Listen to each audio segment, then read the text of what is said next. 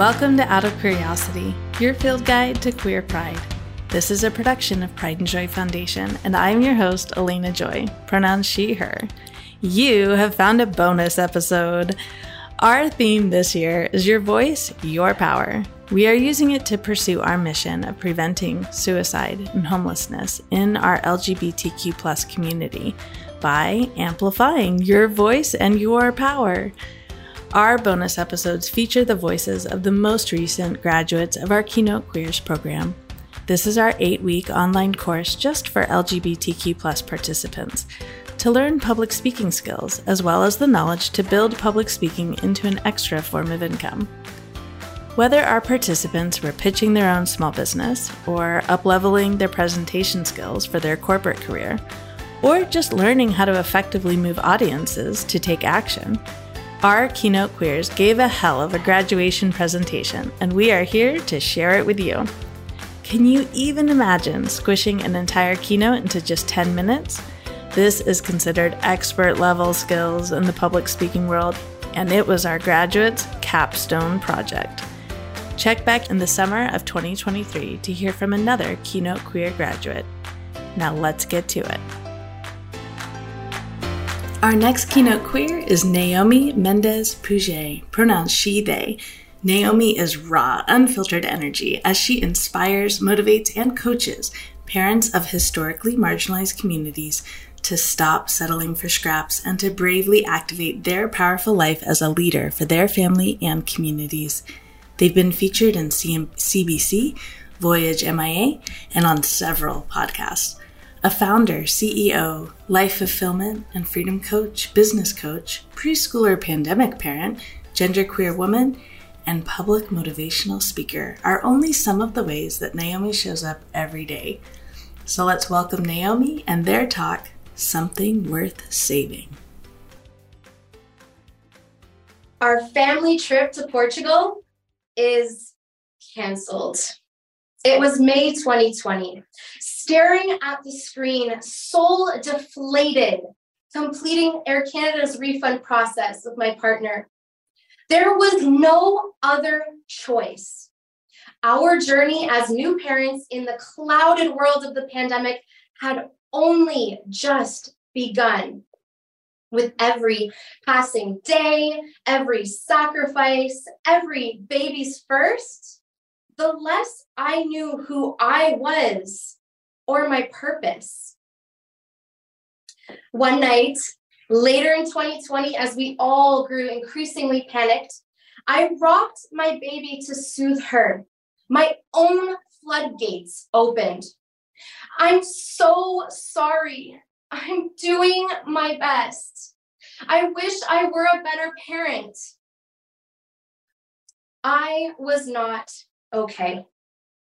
So much sacrificed to protect ourselves from something we barely understood. So much was out of our control. I sought therapy. I learned coping strategies. I kept my appointments even when I had to trek my baby with me. I had to believe there was something in me worth saving. I had to believe it was worth it for my family. I was courageous. In the fall of 2021, pandemic lockdowns and waves still cresting and crashing, I longed for travel, which had been completely taken away. See, my soul is like a bird when my bird is caged, I suffer. It was happening again.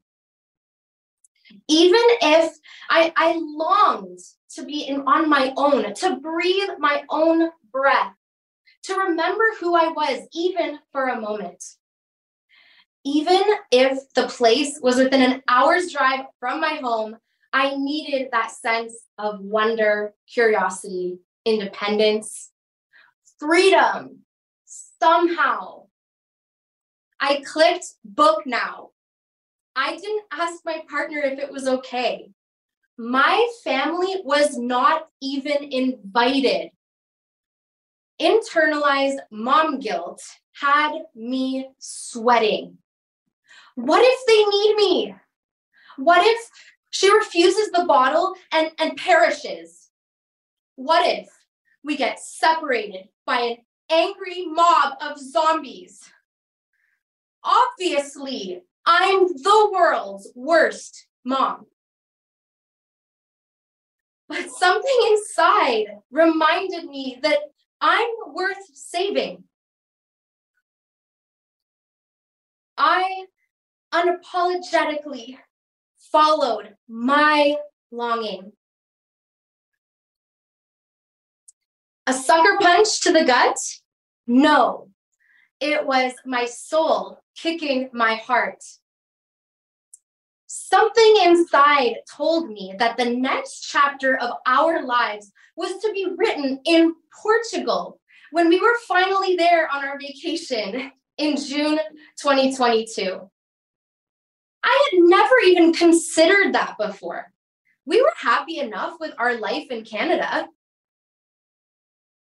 Rather than ignore it, I trepidatiously told my partner over coffee on the patio we had just spent weeks renovating. The shock. Everything started falling into place. Before we knew it, the home we loved was sold, our belongings Marie Kondoed and on a ship to Lisbon. It was so intense, yet incredibly groundbreaking. Finally, my flight was boarding, a one way ticket in one hand and my daughter's tiny hand in the other. This was notable. When you live in Canada, you get used to swapping out clothing with the seasons. It was fall of 2020. I pulled down my bin of winter clothes and I opened the lid and I was mortified. Whose clothes are these? They cannot be mine. They're dull, lifeless, colorless, spiritless. At that moment, it hit me how lost I was who I was cried to be explored, defined, and freed. There was something within me under these clothes worth saving. The ideals and aesthetic expectations of women in our society did not feel easy, breezy, beautiful to me. That's when I learned what genderqueer means. I, through playful exploration and bold rebellion and lots of haircuts, my gender expression emerged. It feels euphoric, yet terrifying as a former good girl, people pleaser from an immigrant family. Every day, I choose my truth, not only for me, but for my daughter and for the collective. The decision not to remove body hair out of fear still tries to keep me from fully living. Instead, I choose my truth, even if it is absolutely terrifying. Dear patriarchy, I don't want to follow your rules anymore. I choose my own. I am transcendent. It was the beginning of 2022 on my second solo Paris, Ontario weekend. I bought myself an early bird ticket to a conference in Puerto Rico, even though it felt outrageous. January of 2023, I flew from Lisbon to Madrid to San Juan. a much farther journey than originally anticipated. Even upon arrival, I questioned my decision as I awaited my bags. My swollen chest ached for my baby across the ocean. It was incredibly worth it. There was a party scheduled. I strided into the party in a sexy outfit that I did not believe a parent is allowed to wear. With an unshaved body to boot, what if everyone judges me for my body hair or my dancing? Or this isn't how a parent acts anymore. You're past this now. These invisible mental shackles. One by one, I unlocked them and I decided to be free. Upon leaving the party, I spotted it the sparkly backdrop. I handed a friend my camera. I jumped in front of that backdrop and I started coaching myself to pose out loud. Pose, pose, pose. What a fun way to end the night. That liberation was worth saving.